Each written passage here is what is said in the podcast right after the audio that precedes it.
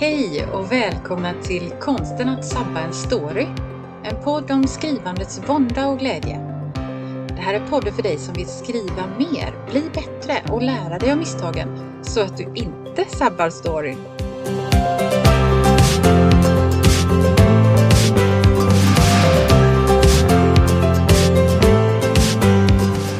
Jag heter Anna-Karin Svanå.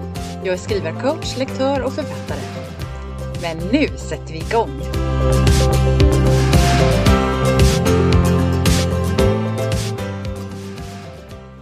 Välkommen till avsnitt 20! Vilken vecka det har varit det här! Förutom mitt vanliga jobb och familjens alla grejer så har den här veckan innehållit en magsjuk hund och jag själv har haft feber efter tredje covid-vaccinationen. Och sen har jag haft eh, körsång en hel helg och dessutom har anmälan till skrivklubben varit öppen och flera nya medlemmar har kommit med och det är ju superkul. Såklart har jag också hållit på med mitt eget manus. Ni vet som har lyssnat förut att jag håller på och redigerar.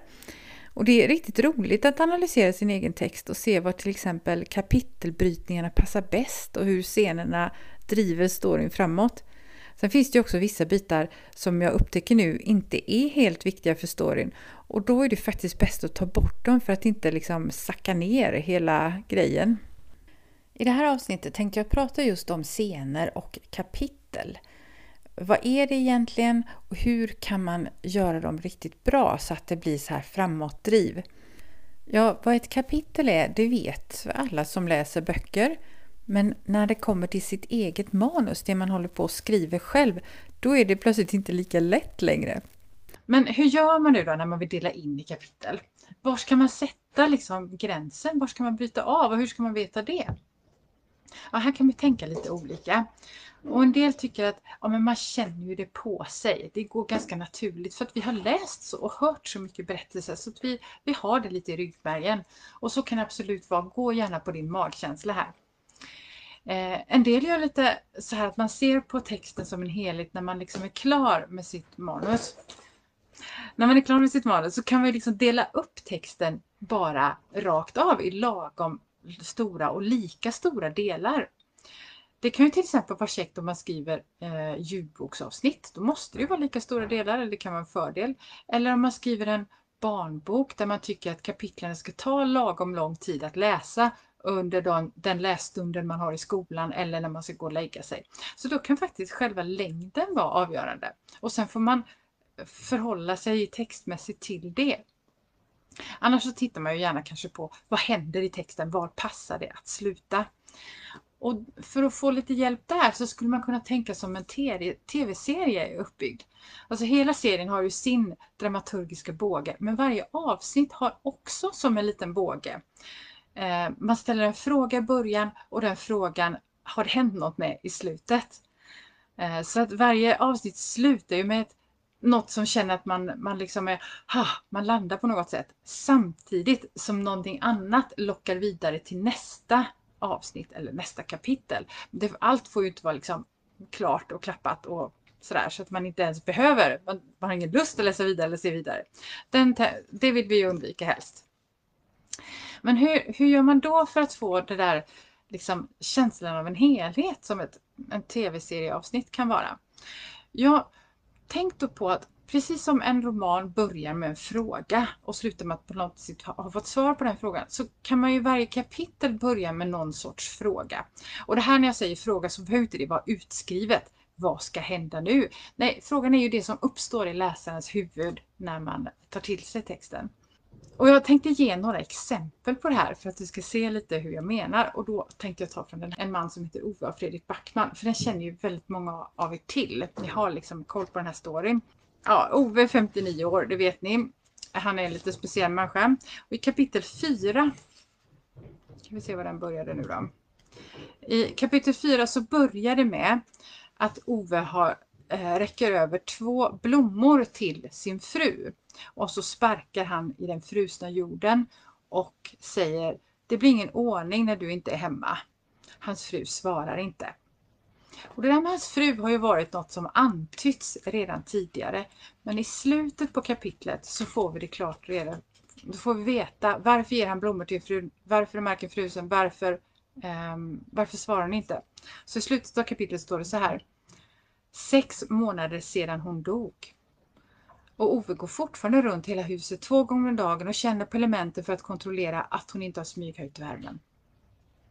Så vi har fått svar på en fråga. Ja, frun är död. Men sen kommer en ny. För Ove har ju uppenbarligen inte accepterat att hon är borta eftersom han fortfarande går och kontrollerar att hon inte har smyghöjt värmen. Så hur ska det gå nu? Hur ska han förhålla sig till detta? Det är en sån typ av fråga som läsaren, Eh, som läsaren ställer sig själv. Så då vill man ju genast bläddra blad. Och på nästa kapitel, då, kapitel 5, så börjar det med vad folk tycker. Eh, Ove visste mycket väl att hennes vänner inte begrep varför hon gifte sig med honom. Folk sa att han var bitter. Och sen ganska så tidigt i kapitlet så kommer också den här frasen. Hon var färg, all hans färg.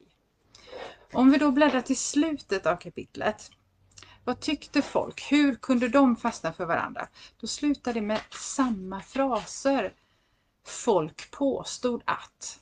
Så det blir liksom, man knyter an till fraserna också, inte bara innehållsmässigt. Men vad tyckte folk? Jo, folk påstod att Ove alltid stod världen i svart och vitt och hon var färg, all hans färg. Ja, det här kapitelslutet, det är ju inte spännande. Det är liksom inte sådär, dö, dö, dö, vad ska hända nu? En cliffhanger-känsla. Men det är ett tillfredsställande kapitelslut för vi blir känslomässigt berörda av det här och vi förstår hur otroligt mycket frun betydde för Ove. Och de nya frågorna som växer i huvudet det är ju hade folk rätt i det här, allt som folk pratade? Vad menade de egentligen? Och hur kunde två så olika människor som Ove och hans Sonja, hur kunde de bli ihop? Ja, men då bläddrar vi vidare och då får vi veta allt eftersom i den här fantastiska boken hur Ove träffade Sonja, hur hon har betytt för honom och hur han ska hantera livet efter hennes död. Eh, så, så där kan man jobba med börjor och slut och göra kapitlen till ett, en helhet. Väcka en fråga i början, den besvaras i slutet samtidigt som man får en ny fråga. Och fraser kan upprepas i början och slutet och göra att det blir som en helhet. Ja, allt det här som jag sagt nu om kapitel, det gäller faktiskt också för scenernas slut. Inom ett kapitel kan det också finnas olika avsnitt och det är det som man kallar för scener. Och här kommer ett klipp från en tidigare livesändning från Facebook där jag förklarar lite mer om vad en scen är och hur man kan veta vilka som passar in i manusets, manusets helhet eller inte. En ledtråd är konsekvenser. Ja, vad är en scen? Jo, man brukar ju kanske säga att eh, en scen är en del av en berättelse som utspelas under en sammanhängande tid och med samma personer. Om man ändrar plats eller om personer kommer och går eller att man börjar göra någonting annat, då är det en ny scen. Även perspektivet brukar hänga ihop med scenerna. Så att I vissa böcker har man ju samma perspektiv hela tiden. Men om man växlar perspektiv så brukar man också göra det i, när man byter scen. Så att det inte blir förvirrande. Och de här scenerna kan ju vara korta eller långa. Det kan vara flera scener som tillsammans bygger upp ett kapitel. Eller ett kapitel kan bestå av en enda lång scen. Och en scen kanske till och med går över flera kapitel. Det är ju lite olika. Man kan också jämföra med filmer. När man klipper i en film liksom från en plats eller en situation till en annan, då byter man scen. Så det här kan man använda till exempel när man ska skapa tempo. Om det ska bli lite rafflande och spännande i slutet, eh, närmare, när man närmar sig klimax i en berättelse, så som i en film, då kanske man gör scenerna kortare, att man växlar mellan dem snabbare.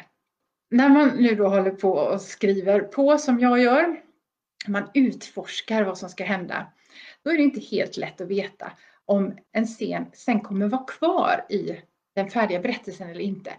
Av erfarenhet så vet jag ju nu att jag ibland spretar för mycket och när man ser på helheten så måste jag ta bort vissa grejer. Dock vill jag bara lägga till här en sak. Släng aldrig saker som du rensar bort. Det kan man alltid spara i någon särskild mapp där man har inspiration för nya historier, noveller kanske, eller del två i serien eller något liknande. Så släng inte alla, allt som man skriver är ju bra övning om inte annat. Och man kanske lär sig mer om sina karaktärer och så. Så det är inte så att man gör någonting i onödan. Fast ibland tänker jag att ah, om jag hade planerat lite bättre från början så kanske jag hade sparat tid. Men även då kan det vara så här att hur ska man veta vilka scener som är de viktiga och vilka som kanske faller lite utanför ramen? Då brukar jag tänka på så här, eh, på det här med konsekvens. Vad får scenen för konsekvens? Det är liksom ett ledord för mig när jag analyserar mina scener efteråt, oftast för min del då. Man kan lika gärna göra det i förväg. Eh, en scen ska ju liksom visa någonting nytt, ge någon ny insikt, eh, ny konflikt, ny fördjupning, berätta något extra. Och efter scenen så ska historien inte vara likadan som den var innan scenen började. Någonting måste alltså ha förändrats i historien.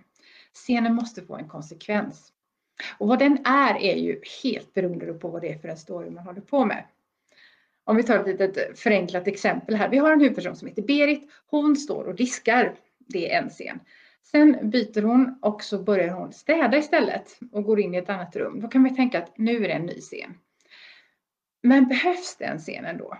Ja, kanske vill jag visa hur Berit är en riktig så här eh, noggrann människa med perfektionistiska ideal.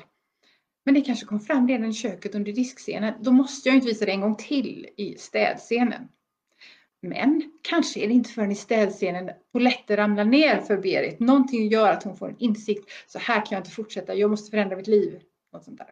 Eller kanske hon hittar någonting under städningen. Eh, ett borttappat dokument som ligger bakom soffkuddarna. Då är det det nya som ger konsekvensen. Så vad det är som gör att scenen ska vara kvar eller inte, det har ju med sammanhanget såklart att göra. Och det vet ju du bäst vad ditt sammanhang är, vart storyn kommer leda. Men är det så att du ändå tycker att det här är lite klurigt och svårt att få kläm på, så har jag ett litet eh, redskap för dig. Det är ett flödesschema som jag satt ihop lite på skoj faktiskt för att jag tyckte det var ja, lite roligt sådär. Eh, och jag la in det som en del i en eh, onlinekurs som vi har, en självstudiekurs som heter Fixa strukturen, fem sätt att bygga en fängslande berättelse. Men jag tänkte att den här eh, lilla flödesschemat, det, det, kan jag plocka loss och göra en egen pdf av det och ge till dig som du, om du vill ha den. Så där kan du alltså få ett flödesschema som hjälper dig att analysera och se vad är det egentligen för syfte och funktion med den här scenen. Vill du ha mera förklaringar om sånt här så finns det ju i min kurs. För scenstrukturen är ju en del i det här hela bygget om när man gör sin, eh, sin roman. Och i den kursen så finns det mycket mer förklaringar, exempel, både i text och i video. Det finns eh, frågor, såna coachande frågor att ställa till ditt manus och eh, praktiska övningar. Så den får du gärna ta reda på mer om om du vill. Det, där kan du läsa på min hemsida om den. Men till att börja med får du gärna klicka på länken att få flödesschemat. Det här flödesschemat som jag nämnde i klippet finns fortfarande att ladda ner för dig som vill få ett nytt sätt att förstå syftet med dina scener. Och du hittar länken på min hemsida annakarinsvana.se under fliken podd och avsnitt 20.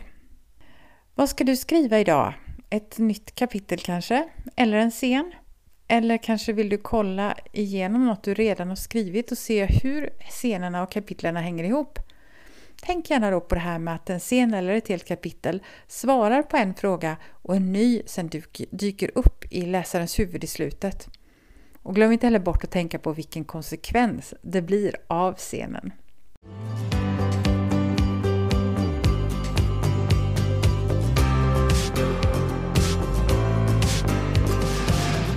Det var allt för idag. Om du gillar podden skulle det vara toppen om du tipsar andra skrivintresserade också. Titta gärna in på min hemsida www.annakarinsvana.se. Där finns bland annat en gratis minikurs om att börja skriva. Där finns också mer information om mina tjänster och kurser. Men nu är det dags att börja skriva.